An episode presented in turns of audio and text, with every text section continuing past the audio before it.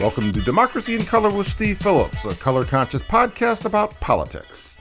I'm your host, Steve Phillips, and it's officially 2024. And not just the year, but the election season of 2024, with major and consequential, not just issues, but really the future of the country on the ballot. We are kicking off the year with the first of what will be several episodes we'll be having over the next few months looking at the 2024 election.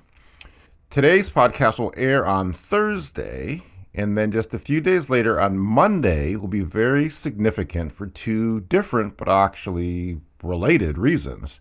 First, Monday the 15th is Martin Luther King's birthday. It's his actual birthday. Second, Monday marks the beginning of the 2024 Republican nomination contest as Iowa holds its caucuses in the Republican uh, presidential battle.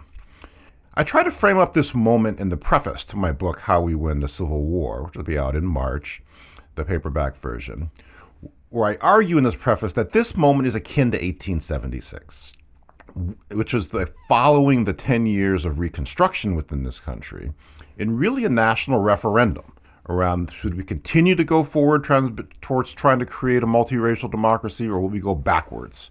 And at that time, towards handing the country back to the Confederates, and today it's articulated as will we going to make America white again? And, and boil it down to its essence, that is the core of what this election is about. And that battle begins on Monday. Republicans are trying to navigate and figure out what to do with all the problematic aspects of having Donald Trump as a candidate, including multiple criminal trials, the prospect of actual jail time, multiple courts, in addition to all of that, saying he's ineligible to appear on the ballot because of his role in the insurrection of uh, uh, January 6th. And the Constitution, 14th Amendment says people who incited insurrection cannot hold office, quite correctly.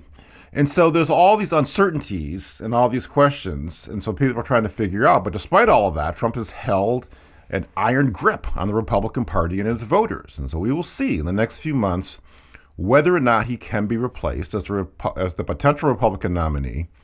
And over these next few months, we'll have a number of episodes tracking what's happening and what the implications are and what where do we all go from here. And so today, today's episode will kick off that process, and we will be joined by one of the sharpest reporters covering national politics today. So we're going to get started by setting the stage and give you an overview of what to expect over the next few months. And so I'm looking forward to this episode and to talking with our guest. For the conversation, I'm joined as always by my co-host Sharline Chiang. Hi, Sharline. I think we're officially past the Larry David cutoff for when you can wish somebody Happy New Year, but nonetheless, Happy New Year. How are you? And do you want to get us going? I don't prescribe to that cutoff. So I think all January is fair game. And I'm Chinese. And like many cultures, we have our new year that can run from January through February. And so. Well, Larry David says three days, but um, that's, that's the spectrum we have. Lunar New Year, I think, is in February this year. So I am, it's all fair game. So I'm going to keep saying Happy New Year. Happy New Year. Really looking forward to this year and another year of podcasting with you and the team. And I am really happy and excited to introduce today's guest. Um, today we're going to be talking to Astead again, Astead Herndon. And we are really, really like, just like you said, feel so honored to get a little bit of his time. He's super busy and we always love talking to him. So, Steve, before he joined us, I wanted to ask you to help us frame up this year. Like, what what are you thinking right now, and how can you help us frame it up to start thinking about this year as we officially officially kick off 2024, heading into this major presidential election year?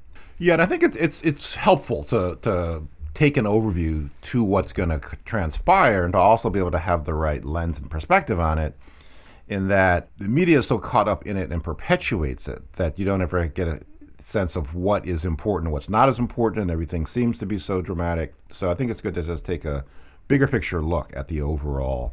Eh, um, what's to transpire, and it's kind of crazy actually when you think about it. That you know it's the most powerful nation on the planet, certainly likely.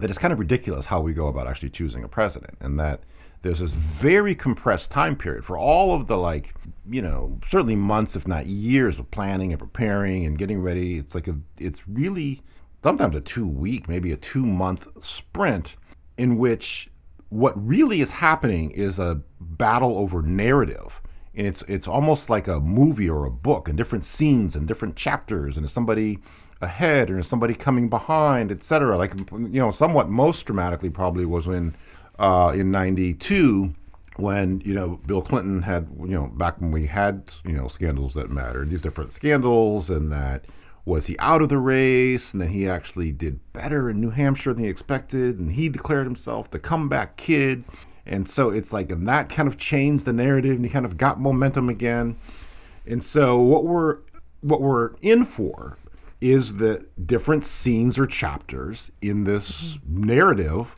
and in this you know movie or book about the, the how we're going to choose the the nominees of who's going to be the president of the United States. So let me just hit the high points of those and what we can expect. And I think that also frames up um, how to interpret what's what's going on. So as we said, Monday is the Iowa caucus, and so that uh, is going to be the the first official voting of what transpires. Everybody, Trump's been dominating in the polls there, and everybody kind of assumes um, that he's going to be going to win. But then there's going to be a question about is someone going to emerge as second place? Will they have momentum? And so that's one of the whole big issues, which is a completely subjective determination.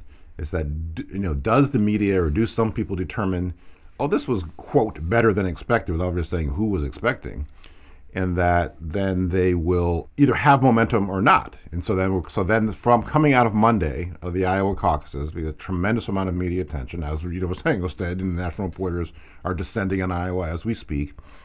Then that will shape up a big narrative around the following Tuesday in uh, New Hampshire on the 23rd.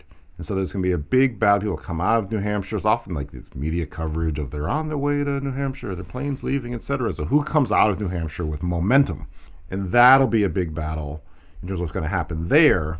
That's going to be on the 23rd, the following week. And so what's interesting about that is New Hampshire is less rabid in terms of its uh, Republican voters. And so there's there's less receptivity in some ways to the Trump, you know, red meat, raw, um, rhetoric and politics. And so that's going to be this question around can somebody emerge there? Is this question we'll talk a little bit more later about with Nikki Haley, governor of South Carolina, is actually doing better in the polls there. And so can she come closer? Can she defeat Trump on in, um, in New Hampshire? And this is why it becomes this thing about a, it's a movie or a story because there's just like a teeny tiny amount of delegates actually at stake. I, mean, I don't know the exact number for Republicans, but it's something like a thousand delegates you need to win. There's like 50 or 75 or something, some small number of delegates. So it's actually not that consequential, but the media narrative is going to be enormous. It's like, oh, Trump lost and he's wounded, and then he's going to be able to come back, and can people go after him? So that's what all the story is going to be. And so, following the New Hampshire primary on the 23rd, then there's going to be Nevada on uh, February 6th, and then South Carolina February 24th. And so everyone's there was a whole Good New York Times podcast, which Astead had his podcast, which we'll talk about. There's also the Daily that was talking about the race and how, in a lot of ways, Trump has already sewn up Nevada behind the scenes in terms of forcing everybody out of the race, using his powers um, with his insiders. And so, they again, the narrative is Trump weak coming out of New Hampshire. And then it's like, can he come off the ropes and fight back in, in Nevada, which he likely is going to win? Now, what's the narrative going to be then? And then you have three weeks, which is going to be a you know a lifetime in this presidential process leading up to South Carolina, and and so that's going to be a major because that's Nikki Haley's home state, but it's also this place where the Civil War began. Trump is actually doing quite well there, so then that'll be another piece. So these things are all they t- all take on outsized significance in terms of the interpretation of what is happening around. Is somebody up? Is somebody down? Are they wounded? Are they strong? Et cetera, et cetera. And that's what we're in for over the next few over the next couple of months. And then Super Tuesday is March 5th, and that's when you actually have a ton of delegates actually being chosen. And so it's more likely than not that if the even if the contest has been dragging on, that it may well be decided on March 5th in a, in a fairly formal way. So that's kind of what where we're at and what we're looking at um, over the next couple months. Nice. And March 5th, just in time for your second edition of your book's launch, which will be March 12th. Yeah see what see what I did there. yes, I do see what you yes. did there. Is the, yeah. is the, is the, Civil War framing will be quite relevant. How we win the Civil War. yeah. Second edition will be coming out, and thanks. No, that was really helpful. Um, even for me, I just feel like there are so many articles out there, so many hot takes, lots of moving pieces, and uh, it's easy to forget sort of what's coming up and what are the sequence of events and that this is this is all you know it's showtime it's all about to happen. Yeah. and we're you know we're going to be right there keeping everybody in the loop on our thoughts and especially your thoughts and your takes on uh, you know as as things happen unfold we're going to have more and more to say about it. So speaking of civil war i definitely wanted to talk a little bit about nikki haley and her recent controversy. So again she's emerged as the primary alternative to trump as a conservative woman of color and she's recently come under fire for her response to a question about the Civil War. About you know, there was an audience member who asked her um, why did she think, what in her opinion, why did the Civil War happen?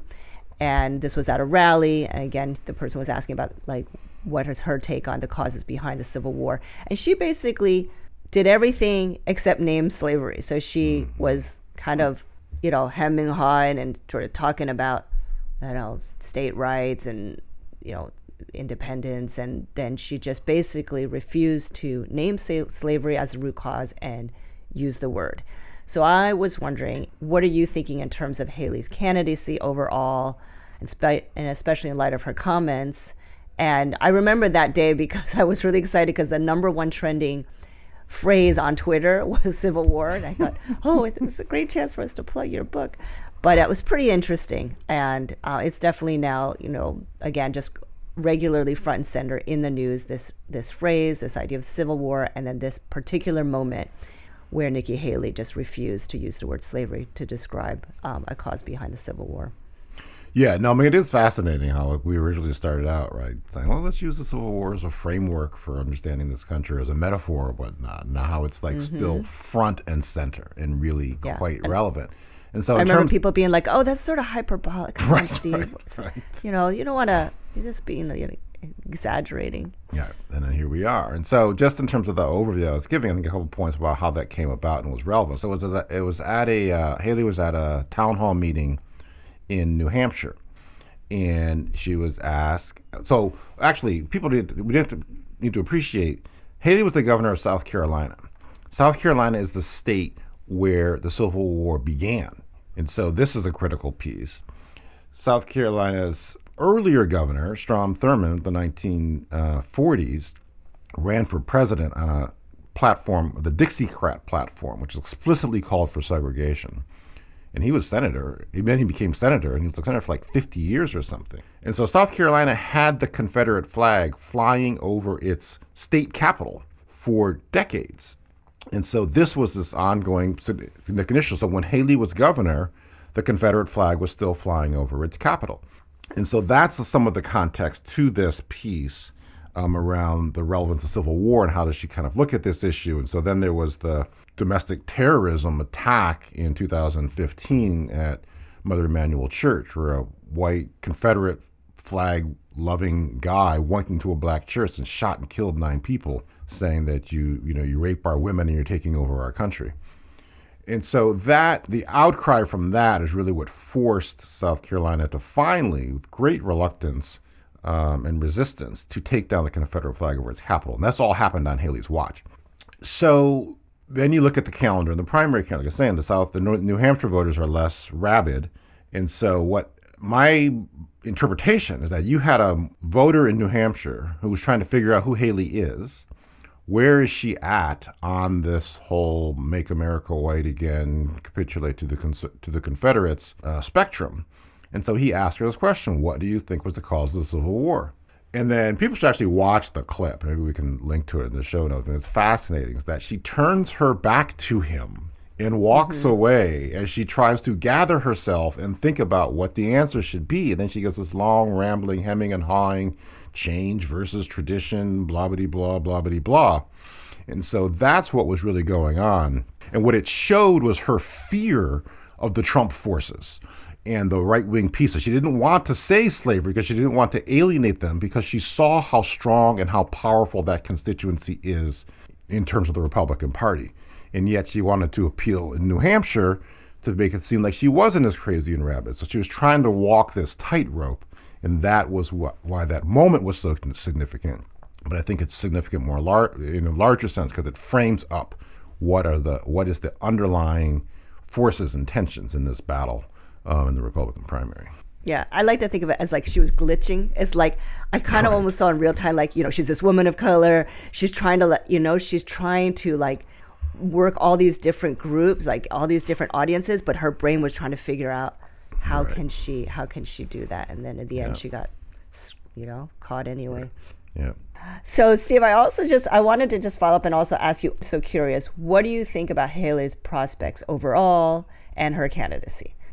Yeah, well, it's fascinating, and I'm I've been working on a piece. I'm going to see if we can run in the Guardian on this. Is that you know, I say that she's walking the tightest of uh, tight ropes. Is that part of her appeal? Is that she gives a different image, quite literally, to a party that's fueled by racism and misogyny and white racial mm-hmm. resentment. And so to have a woman of color as the as the you know the face of that party absolves people in a lot of ways that they're very excited about. And then you also have it's more really some of the donors who don't like Trump's the rawness of his um, of his racism and his rhetoric and his attacks is that she's more she's more you know refined and polished you know edges and whatnot. And so she has a lot of uh, big money support, people who feel that she's that they're more drawn to her, and so I think that's part of how she's been able to emerge um, as this alternative. But the challenge is what's going to be fascinating to watch is that it is a party that is fundamentally fueled by white racial resentment and misogyny as well, as we saw in 2016. And so there's a feral aspect to the energy and support that backs Trump in terms of you're not going to take away our country and we're going to reestablish this as a you know straight white man country and there's just this i mean i keep coming back to the word feral about it she does not elicit that and then as a woman of color i think that on the one hand people feel like well yeah they can point to her and say oh yeah see that means we're not racist but on the other hand i don't think she elicits the depth of the passion that the core Trump supporters have. But this is what is going to be a lot of the battle that we're going to come to see. And so it's part of what's propping her up are the the major donors and the you know, really frankly the billionaires who are put, pumping all this money in to lift her up. But does she have the depth of passion and enthusiasm underneath her that Trump does? And that's really what we're going to see uh, over the course of the next month. And I'm highly skeptical that these people who are chanting "lock her up" about Hillary and wearing, you know, MAGA Civil War sweatshirts and storming the Capitol are going to be equally enthused about this uh, more restrained woman of color as their as their potential standard bearer. So, with that, today our guest today is New York Times reporter Astead Herndon. Astead had joined us back in 2021. We had a great conversation with him then. Uh, we'll put that link of that episode too in our notes so you can check that one out. And as a reminder, he's a national political reporter at the New York Times. He's also host of this terrific podcast through the New York Times. It's called The Run Up. Definitely check that out. In 2019, Astead was the Times campaign reporter for Kamala Harris's presidential campaign. He also covered the presidential campaigns of Biden and Trump and has helped shape the Times' coverage on race and identity. And we've been fans of his work for a number of years, and he's just a really we feel like a stellar reporter, but an important voice out there that uh, really adds a lot to overall coverage of sort of the landscape of politics in this country. Welcome back, Astead. Hi. Oh, oh, nice. Thank you so much. So uh, we're just going to jump right in instead. So yeah, what we were talking a little bit about what the uh, landscape looks like with the Iowa caucus coming up the 15th, followed by New Hampshire and the South, uh, South Carolina at the end of February. And you've been out there for, you know, probably like a year now, running around talking to those Republican voters, going to their events, asking them how they look at things. So, with the race ready to uh, actually formally begin, with the voting starting, how do you see these next couple of months playing out, largely in terms of is Trump as strong as he looks in the polls? Is there an actual uh, alternative to him? And then how do the voters, how are they going to uh, respond in terms of these actual upcoming elections? How do you see it playing out? Yeah, I mean, I think that you're really hitting on the central question. I mean, the overwhelming evidence, both in polling and also in our own reporting, is that, you know, not only is Donald Trump ahead, there's not there's there's not really an alternative in touching distance. And so I think Iowa will give us our first kind of hard evidence to maybe back that up or kind of question that. But I really think that that's the only kind of thing we're looking for going into here. But I think it's even murkier than that if you look for the other alternatives. Let's say Donald Trump, you know, is w- weaker than expected. It's not really clear to me that Nikki Haley or Ron DeSantis are particularly well suited to even overtake him at this point either. So I think there's like two kind of like dual questions here. One is just like the amount of loyalty to Donald Trump from the Republican base. Like, mm. is that as strong as polling has shown? And then I think there's a kind of supplementary question, which is if that is no, and we might have uh, uh, maybe more of an opportunity for other candidates to make a play than maybe we expected. Are these candidates even capable of doing that? And I think that yeah. we don't know that yet. You have a prediction for Monday how it's going to play out?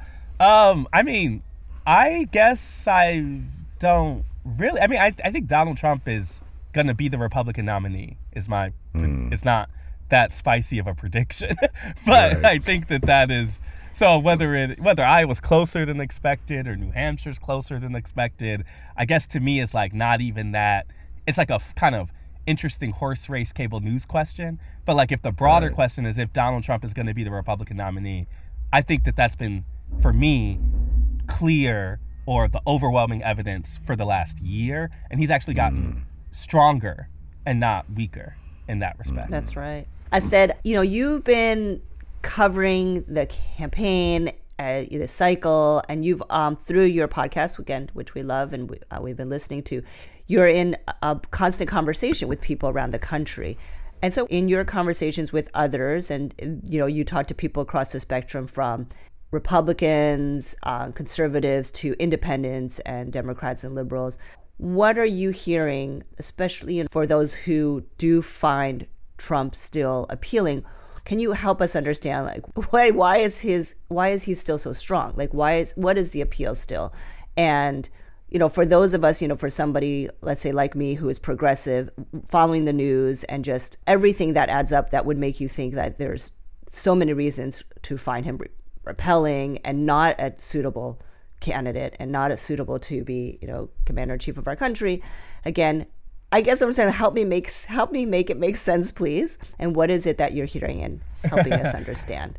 yeah, I guess like I guess like if you are a Republican base voter, right? Donald Trump is not just the last nominee or the last president. He has remade the party in mm-hmm. an image that you like, right? Mm-hmm. So that's the first thing to understand is that for the Republican base, the ways that, that Donald Trump has transformed the party is not a bad thing it is a thing that they like. So, like, after 2012, where a lot of these same voters were really upset with Mitt Romney, with the Republican establishment that they thought was really blowing it, that they thought was way too deferential to kind of big business, was not strong enough, quote unquote, on illegal immigration, was not pushing back against the kind of like growing uh, racial majority in this country, all whatever you want to say. Mm. Like they were dissatisfied with the Republican Party pre 2016.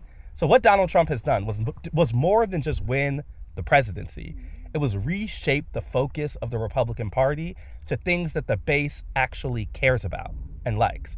So, if that is your prism that you are looking in, then and there's another important thing too is like if you are a Republican base voter, you also think that his presidency was full of instances of Democrats or establishment blocking him from doing what he wants, right?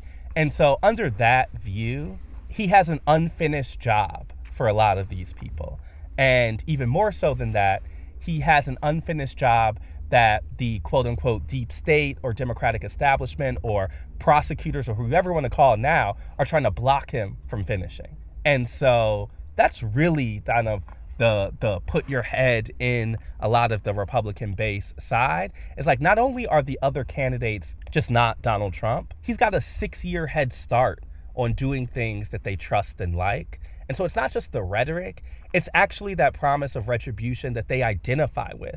They want a president that hits back on political enemies. They want a president that demeans, you know, certain people in this country. You know, that's actually what they're seeking. And so I think there can be kind of a, a way that people talk over Republican voters and act as if they are voting for Donald Trump in spite of those things, when it's, for me, in our reporting, the exact things they like the most about him. And so the people who are having to swallow things they don't like are kind of the other 50% of Republicans, right? For mm. 50% of Republicans, Donald Trump is great, you know?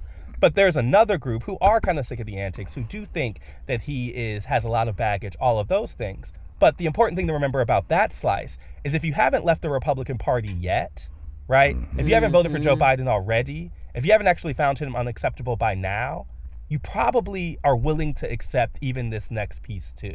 So, mm. like, yeah, they might be interested in Haley or DeSantis. They might have wished they had other options. But when we talk to them about will you vote for him if he's the nominee, the answer is a resounding yes. Because if you are mm-hmm. still a Republican at this point, you're fine with mm-hmm. Donald Trump, you know?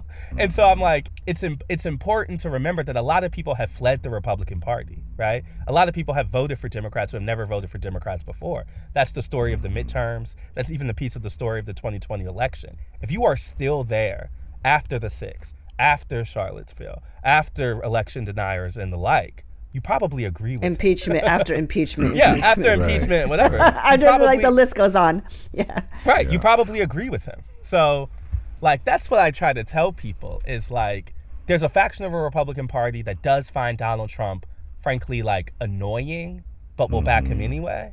Mm-hmm. And then there's a big portion of the Republican Party who, you know, in our episode that's going to come out um, tomorrow, we have somebody in there saying, we're asking them why don't they like Ron DeSantis? And they say, well, why would I want the cover band when I have the band here? You know?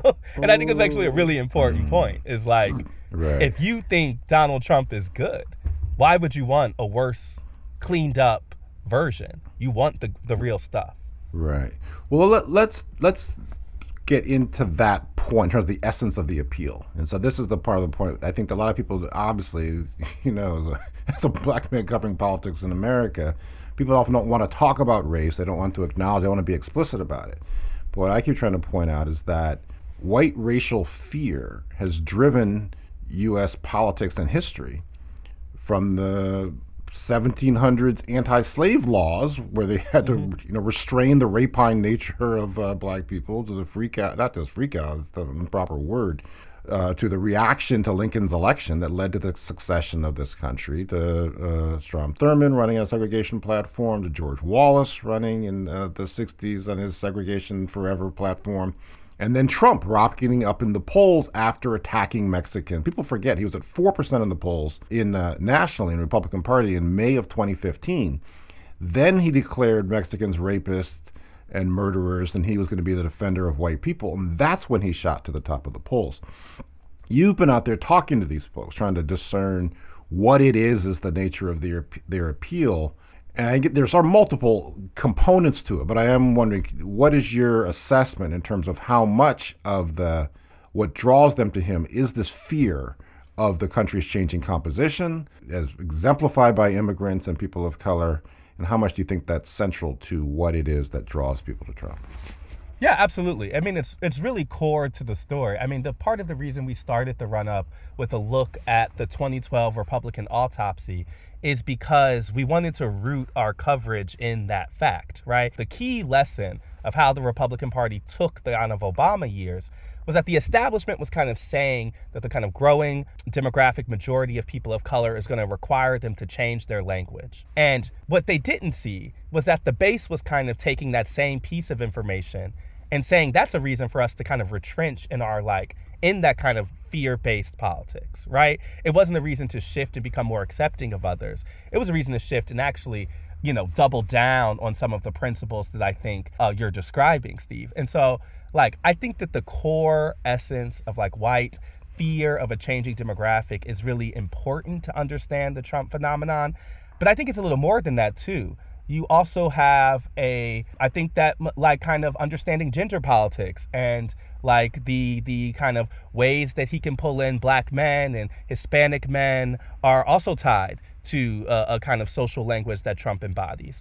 I think that there is also a backlash to core non college, uh, the way that Democrats have dropped off with uh, uh, working class people of color across a lot of ways has helped the Republican Party not have to even become a, a kind of. Because we talk about, you know, there's always the thought that as the country changed, that means the Republicans were going to be unable to build a majority coalition. But I didn't think we really underrated the ways those changes would challenge the Democratic Party in keeping its coalition together. And right. so it's created openings for Republicans where it's not as if Donald Trump has to get more votes than Mitt Romney when we think of 2016 to 2012. It's actually that the Democratic drop off is enough that Republicans can do well either way. And so mm. I just think we really underrated the ways in which the changing makeup of the country was going to affect a lot of areas of politics. And I really think it was a kind of like monolithic understanding of people of color, so that there was an assumption that black, brown, Asian meant Democrat.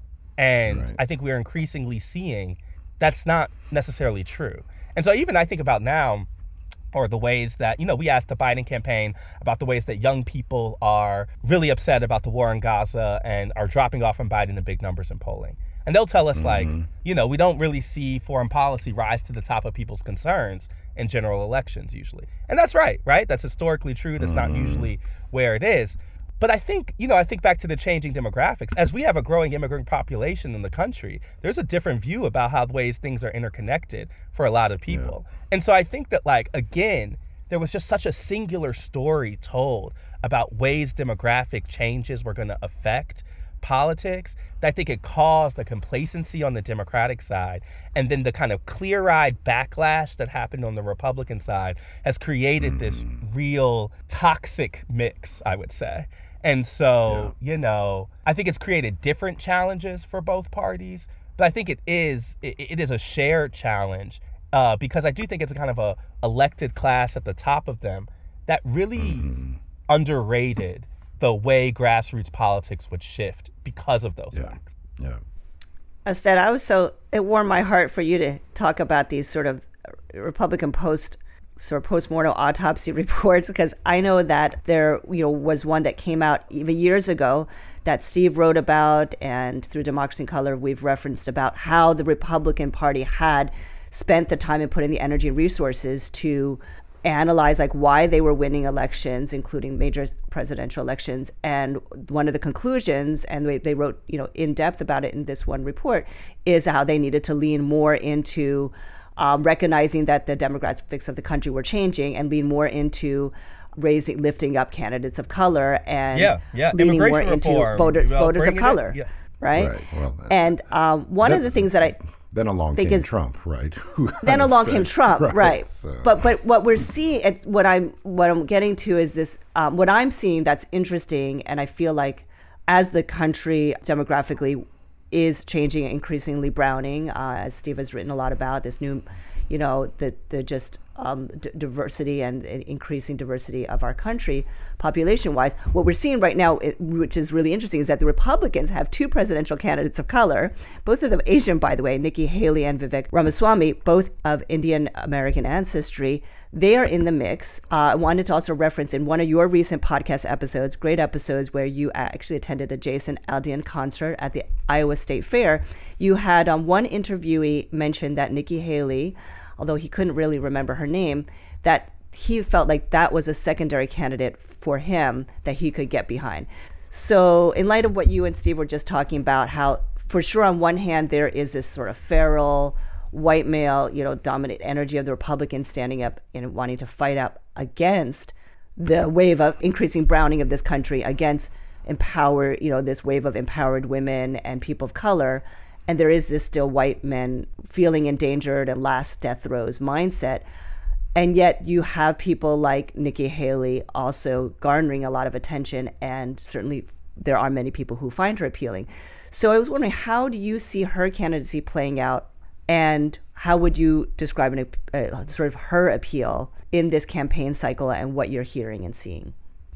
Yeah, I mean, I think that that's an important point. It's not as if uh, we should talk about the kind of changing demographics as meaning that Republicans have become a party that's only white people and just white candidates. I think, you know, actually look back to the last midterms. Republicans, particularly in the House, put up a more diverse slate of candidates than they have in a while. They've put up, they, yeah. they have very intentionally right. tried to reach out to specifically Latino candidates in kind of uh, Texas and Florida. You know, I think it's almost a certainty that Donald Trump's vice presidential selection is either going to be a woman or a person of color or maybe both. And mm. so I think there is, you know, I don't want to say that, I don't want to act like Republicans do not kind of engage in the same level of, uh, you know, aren't trying to recognize the same demographic shifts and capitalize on them because they are. And specifically, they're trying to pit some of these groups against each other. There was a very specific effort to kind of send I would I would describe as like anti-black-ish messaging to Asian communities in House races in California, right? Like they have done a very mm. specific understanding. They go to black communities and they talk about how immigrants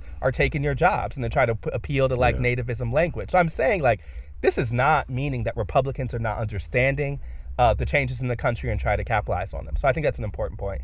Uh, to the question about Nikki Haley, you know, I think I heard you all talking about this kind of before I got on, but like Nikki Haley is trying to do a pretty careful dance in this mm-hmm. primary because not only does she represent, uh, you know, she's trying to pitch herself as a person who represents a new generation of the Republican Party, mm-hmm. but at the same time, mm-hmm. she she she is a creature of a kind of pre-Trump Republican Party. And so while right. she's making a generational argument or making a kind of move on from these older figures argument, the the knock on her that you hear from a lot of kind of Republicans is that if you take away the identity politics, you frankly have your the evolution of the George Bush 2012 stuff that they don't really love, right? right. And so I think that is her real challenge and I would say that this kind of last couple weeks of stumbles on the Civil War question and others kind of makes that really clear because this is for a candidate that you know talks as much about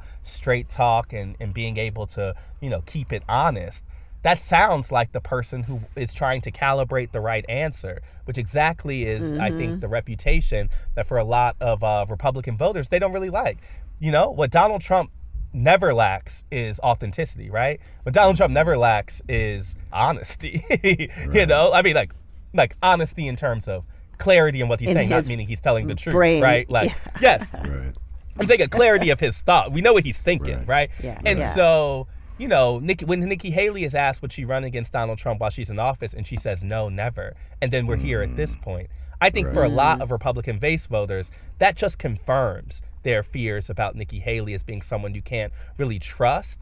And I would say, like, it splits along ideological lines, right? If you are a moderate or a kind of uh, anti Trump conservative, as there are more of in New Hampshire, I expect her to do well there. There is a reason Chris Christie has 15%. There's a reason she's at 30%. New, ha- New Hampshire is a place that honestly works for that type of messaging. Mm. But when you look at the path ahead, right? Or or let's do it both ways. One, there's no guarantee that Nikki Haley finishes above Ron DeSantis in Iowa. That's something I'm really looking for in terms mm. of the Iowa results is because it's going to become a lot harder for her to pitch herself as the Trump alternative in New Hampshire if she's behind DeSantis in Iowa, right? So that's right. step one for her is she has to be above DeSantis in Iowa.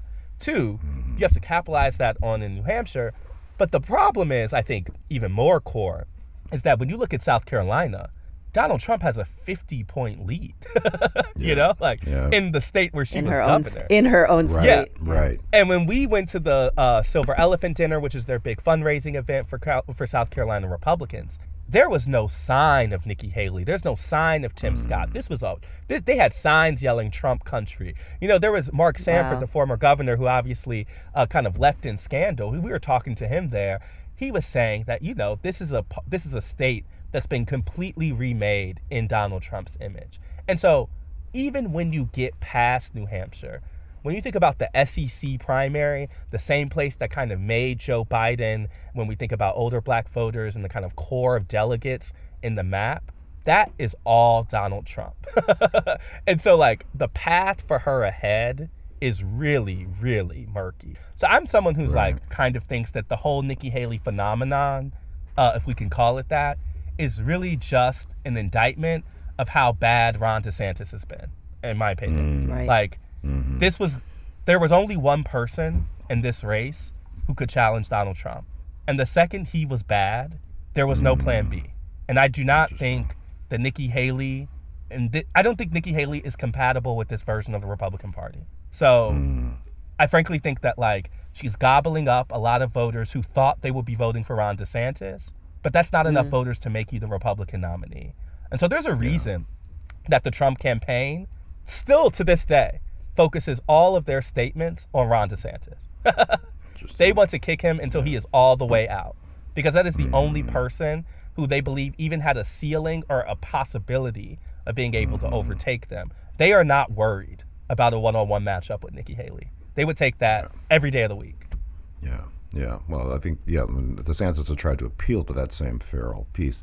So I know you need to go, and just want to really quickly ask you so we can help to uh, understand the stakes, right, of this election in terms of what the consequences would be in terms of if, if Trump were to actually win. In a lot, not even a lot of ways. Fundamentally, the 2016 was an accidental presidency. Trump did, I believe, Trump did himself did not even expect to win. Nobody Yes, thought he was he going did to not. win. And so they weren't prepared, or how do they use the levers of power to advance this cause of making America white again? But you guys have been reporting, you've been hearing that they've been actually far more intentional this time around in terms of getting ready around what they would do. So, what have you hearing about that, and what are you guys going to be reporting about that in terms of a second term agenda and how they're getting ready to, to utilize that levers of power? Yeah, this is really what makes all the horse race stuff matter is that the Trump campaign this time around is not the same version of as 2016 or even 2020. They have put in the last years of effort to find legal and political theories that can basically justify a, a presidency that's completely independent of Congress. They have looked for ways to weaponize the military. They have an increased focus on deportation. You know, a lot of their last immigration policy was about keeping people from coming in. This time around, they're much more focused on not only doing that, but actually, you know, deporting people out of the country. They are much more focused on weaponizing the Justice Department. And they've been working with these conservative legal scholars who believe in the unitary, pre- unitary presidential theory, which is basically the idea that the president could do whatever he wants. And Yep. that is what Donald Trump is working toward is a presidency where he will feel unencumbered by Congress and unencumbered by the courts. And that will not this time be kind of an accidental thing. It is a thing that they are planning for. And so he has surrounded himself with people who believe in this. They've worked with kind of conservative, kind of heritage, like the fringe of conservative legal communities to back them on this. And that is the promise of this kind of next presidency.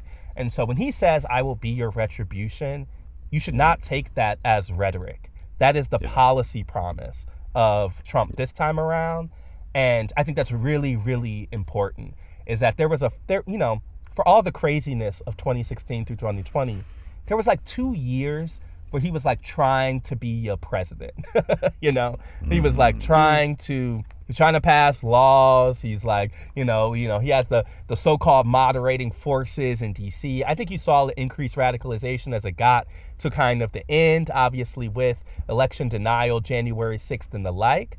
I think that's the starting point for this next president, and um, and so that's really important for I think for people to understand. And on the opposite side, this is what the Biden campaign thinks will become more clear as the year goes on, and they think this will make it easier for them to communicate to their own voters the stakes are higher this time. I think it's going to be interesting to see if well, that that- argument lands with the Democratic base in the same way it did in 2020. Mm-hmm. But I, I, I don't think it's a false argument. I think the Biden campaign is correct Well, that not- this version of Donald Trump is it, radicalized. The lost to history is that Hitler was elected, and that the Germans actually elected Hitler after having had him in prison. And so this notion around how the country or sections of the country respond to these really more authoritarian fascist notions has some precedent. So we should not be Yeah, I, I, I think that the this, the, so. The undergirding belief that democracy is something that's a universally agreed thing that Americans want to protect, I think is going to be tested. You know, and so Yeah. there's certainly a mid. There, I think the midterms gave a lot of good evidence to the fact that you can persuade a slice of the country to really prioritize this over other issues. But I think a presidential election is kind of a different boat. And I think particularly a presidential election mm-hmm. where the stakes will not only be Donald Trump in policy, but let's remember, staying for him to stay out of jail, he probably has to win the election. And That's true. that might be really clear come November too. And so Right. I, I keep warning people that the stakes will be policy, the stakes will be kind of the things that we understand, interaction between the two candidates.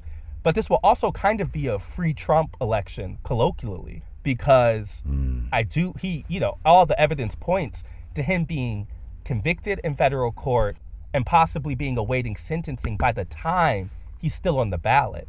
And so I think that we don't know, we don't know how that energy falls. And we also don't know how mm-hmm. this mass apathy falls, too. We have 10, 15% of mm-hmm. voters right now in polling saying they're interested in third party candidates or they don't, or they would sit out the election.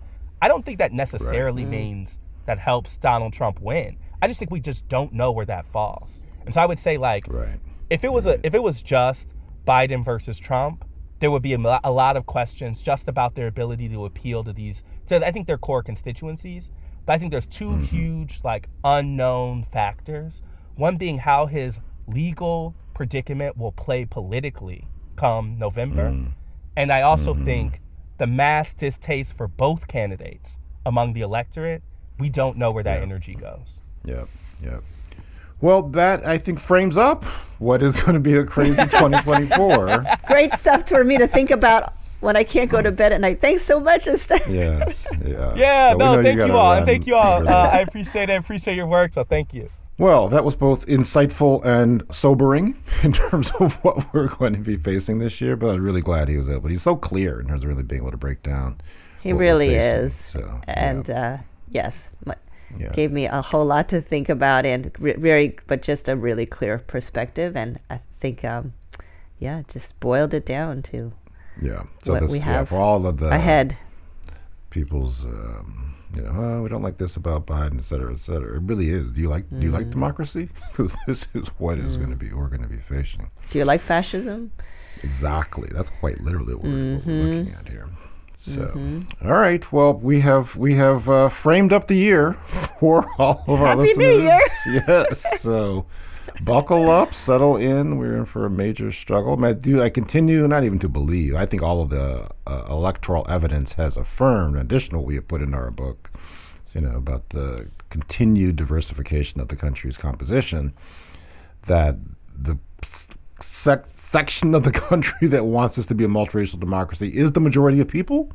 And so the mm-hmm. challenge is to make sure that we continue to vote and turn out in large numbers. And the, the way we know that we're majority is the you know the intensity of the opposition to stopping us from voting. So that in many ways frames up what we're looking at in 2024. And so that is all the time we have for today. The 2024 year and, and election season is underway and in full force. Thank you for listening to Democracy in Color with Steve Phillips. Please help us get the word out about this podcast by subscribing wherever you get your podcasts, sharing with your friends, tweeting at Democracy Color and at Steve P. Tweets, and finding us at Democracy in Color on Facebook or Instagram. You can also keep up with all things Demco by subscribing to our newsletter at democracyincolor.com. If you listen to our podcast on iTunes, please leave us a rating and a comment. It helps others find our show. This podcast is a Democracy in Color production. Our producer is Olivia Parker. Vola Onifade is our staff writer and associate producer. Sharline Chiang is our editor and co-host. Special thanks to April Elkier for quality check. Recorded virtually with the assistance of the podcast studio of San Francisco. Until next time, Happy New Year and keep the faith.